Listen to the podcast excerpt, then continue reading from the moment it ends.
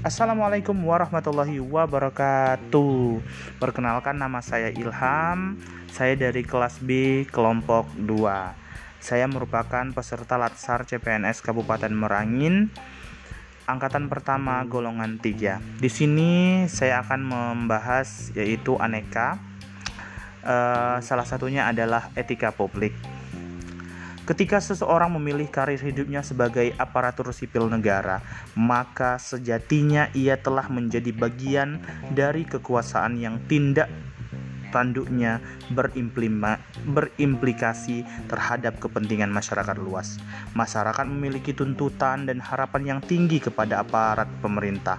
Saking tingginya harapan masyarakat, tidak mengherankan kalau perilaku yang kurang terpuji yang dilakukan aparatur pemerintah akan menjadi sorotan tajam, menjadi bahan sindiran, bulan-bulanan, hinaan, cemoohan, bahkan cacian. Hal demikian tidak hanya berlaku di negara-negara yang memiliki budaya ketimuran, bahkan di negara-negara liberal yang menjunjung tinggi kebebasan individu pun standar etika bagi orang-orang yang mengatur urusan publik jauh lebih tinggi dibanding standar etika yang berlaku di masyarakat umum.